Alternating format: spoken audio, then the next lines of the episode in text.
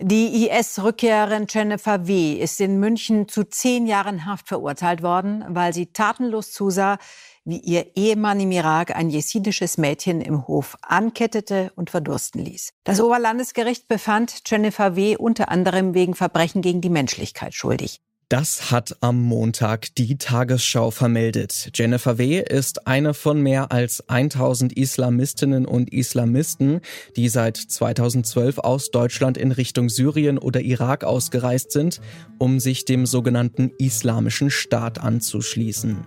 Nach dem Niedergang der Terrormiliz kehren viele dieser Menschen wieder nach Deutschland zurück.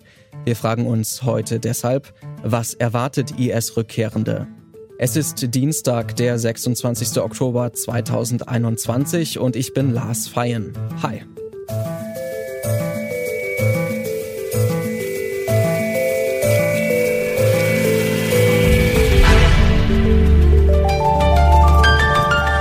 Zurück zum Thema.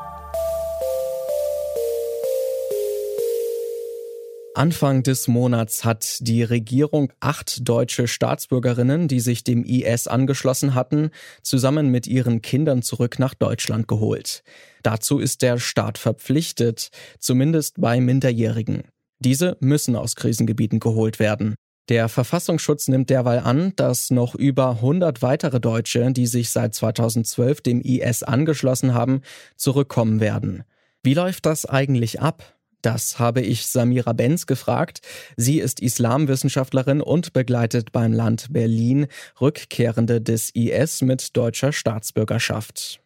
Also generell nimmt die Bundesrepublik Deutschland Rückkehrerinnen und Rückkehrer eigentlich nicht nach Deutschland, ähm, beziehungsweise es gibt keine strategische Überführung nach Deutschland. Das war jetzt ein Ausnahmefall, aber es gibt Szenarien, wie Personen eigentlich nach Deutschland zurückkommen. Die eine Version ist, dass sie selbstständig sich auf den Weg machen aus Syrien in die Türkei, wo sie dann auch Papiere beantragen an der Botschaft, um dann eben nach Deutschland zurückkehren zu können. Die andere Version ist eben diese Rückführung vom Auswärtigen Amt begleitet. Das wird auch von dem Auswärtigen Amt eben koordiniert. Da haben wir als Land Berlin keine Teilhabe. Was wir als Land Berlin machen aber, ist diesen ganzen Prozess zu begleiten und auch die Vorbereitung zu treffen vor Ort. Wer kommt denn da eigentlich zurück aus dem Irak oder Syrien und mit welcher Gesinnung? Kann man das allgemein sagen, was das für Menschen sind? Also als Zielgruppe sind alle in Betracht kommenden Fallkonstellationen zu definieren. Das heißt, das sind Personen,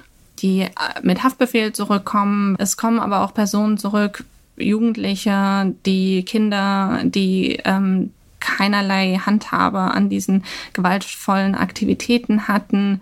Es kommen Frauen mit radikalisiertem Gedankengut zurück, sowie auch allein zurückkehrende Waisenkinder. Also die Gruppe ist sehr gemischt, sehr divers. Deswegen kein Fall ähnelt dem anderen. Viele der Zurückgekehrten sind eben von den Erlebnissen vor Ort desillusioniert und verfügen auch über eine intrinsische Ausstiegsmotivation. Aber es gibt auch Personen, die immer noch hochradikalisiert sind, mit einer tiefen ideologischen Überzeugung zurückkehren und ja, das ist natürlich die Minderheit. Ähm, in den meisten Fällen sind diese Personen auch ausstiegswillig. Wie es dann in der Zukunft aussieht, ob es auch Radikalisierung gibt oder nicht, das wird sich dann zeigen. Jetzt haben Sie ja gerade schon gesagt, dass die meisten ausstiegswillig sind, aber es gibt natürlich auch dann Rückkehrer, die vielleicht weiterhin ideologisch dort verortet sind, auch dem IS nahestehen weiterhin.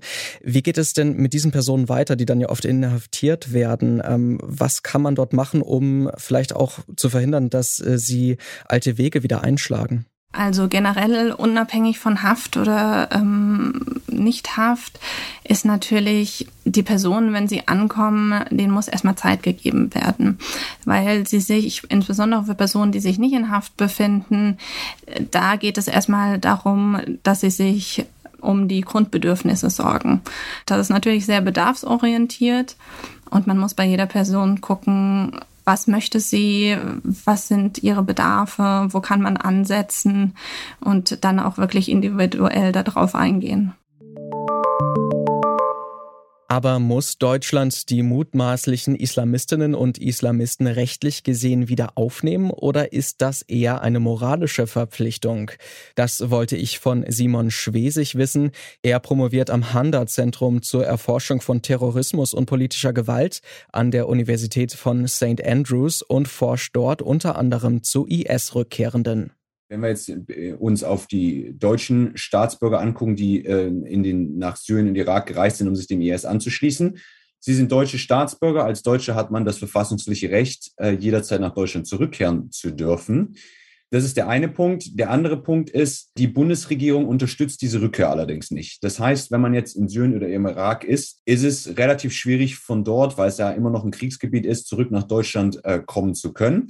Gleichzeitig ist die Frage, hat Deutschland eine moralische Verantwortung für diese Menschen? Letztendlich sind es ja unsere Staatsbürger. Und daher ist es fraglich, ob nicht Deutschland proaktiv ähm, aktiv werden sollte und diese Menschen, da sie ja unsere Staatsbürger sind, zurück nach Deutschland zu holen und sie dann in Deutschland vor ein Gericht zu stellen. Allerdings ist es so, die Bundesregierung äh, weigert sich bisher. Bisher werden nur die Kinder von diesen Foreign Terrorist Fighters ausgeflogen. Und Deutschland ist da auf dem gleichen äh, Gebiet wie andere äh, westliche Staaten, die sich im Grundsatz, im Grundsatz alle eigentlich weigern, äh, sich ihrer Verantwortung zu stellen und ihre eigenen Staatsbürger, die Foreign Terrorist Fighters geworden sind, äh, zurück in das Land zu holen. Diese Verbrechen sind ja nicht auf deutschem Boden verübt worden und auch nicht an deutschen Staatsbürgern oder Bürgerinnen.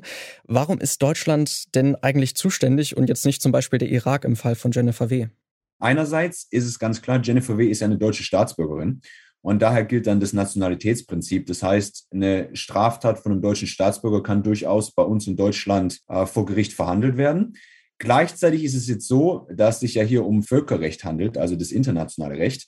In Deutschland gilt im Völkerstrafgesetzbuch das Weltrechtsprinzip. Das nennt man auch Universalitätsprinzip. Und das heißt faktisch, egal wo auf der Welt Straftaten begangen sind, die äh, völkerrechtswidrig sind, und egal, ob ein deutscher Staatsbürger involviert ist oder nicht, diese Strafen können in Deutschland vor deutschen Gerichten verfolgt werden.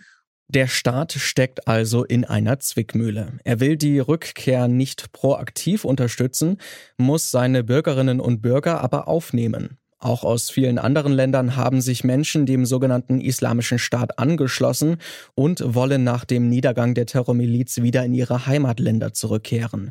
Ich habe Simon Schwesig deshalb auch noch gefragt, ob es für IS-Rückkehrende nicht ein internationales Straftribunal geben sollte, wie zum Beispiel nach dem Genozid in Ruanda oder dem Jugoslawienkrieg.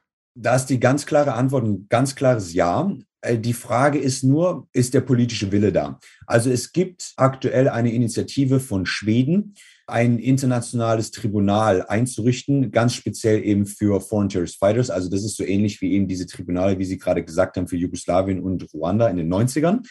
Allerdings müsste so ein Tribunal vom äh, UN-Sicherheitsrat legitimiert werden. Und da ist eben die Frage, ob der politische Wille im Sicherheitsrat da ist. Gleichzeitig gibt es noch die andere Möglichkeit. Und die andere Möglichkeit ist der Internationale Strafgerichtshof in Den Haag. Auch dort gilt das Nationalitätsprinzip. Wenn man sich jetzt die deutschen Staatsbürger anguckt oder die Briten oder die Franzosen oder die Belgier, die eben nach Syrien und Irak gereist sind und sich dem IS angeschlossen haben, die könnten vor dem Internationalen Strafgerichtshof angeklagt werden. Wer sich dem islamischen Staat angeschlossen hat und nun zurückkehren möchte, den erwarten eine Reihe von Problemen. Denn die Situation in Syrien und dem Irak macht die selbstständige Rückkehr kompliziert und der Staat bemüht sich kaum darum, volljährige Bürgerinnen und Bürger nach Deutschland zu holen. Wenn man es trotzdem schafft, erwartet Straftäterinnen und Straftäter ein Gerichtsprozess. Auch wer außerhalb der deutschen Grenzen straffällig geworden ist. Das ermöglicht das deutsche Recht bei Völkerstraftaten, zum Beispiel bei Verbrechen gegen die Menschlichkeit. Für Rückkehrende, denen keine Strafverfolgung droht, besteht die Chance auf Resozialisierung. Dafür wird aber ein hoher gesellschaftlicher Aufwand nötig sein. Damit sind wir raus für heute. An dieser Folge mitgearbeitet haben Jonas Nikolik, Mara Muck und Andreas Propeller. Chefs vom Dienst waren Anton Burmester und Oliver Haupt. Mein Name ist Lars Feyen. Ich sage Tschüss und bis zum nächsten Mal. Zurück zum Thema vom Podcast Radio Detektor FM.